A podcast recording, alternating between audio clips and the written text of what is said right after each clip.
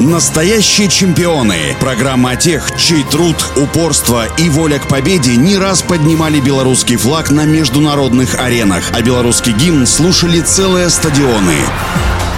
Всем доброго дня, у микрофона Василий Данилов. Природа наделила семью чемпионки Елены Рудковской сильными здоровыми генами. Отец и брат выросли под 195 сантиметров, а мама, которая никогда не занималась спортом, не переставала поражать будущую именитую дочь неутомимой энергией и выносливостью. В секцию плавания Елена пришла, когда ей исполнилось 10 лет. По спортивным меркам она была уже переростком. В пятом классе Рудковская наконец вкусила сладкий плод победной эйфории на первенстве Гомельской области. На дистанции 50 50 метров брасом ей не оказалось равных. На победительницу обратил внимание опытный тренер Леонид Кауфман. Первая тренировка в его группе едва не оказалась последней. Елена почувствовала, что не может угнаться даже за самыми слабыми учениками, особенно когда плыли кролем. Зато в любимом брасе ей не было равных. Отсчет значимых побед можно начинать с юношеского первенства СССР, который состоялся в 1987 году в Грузии.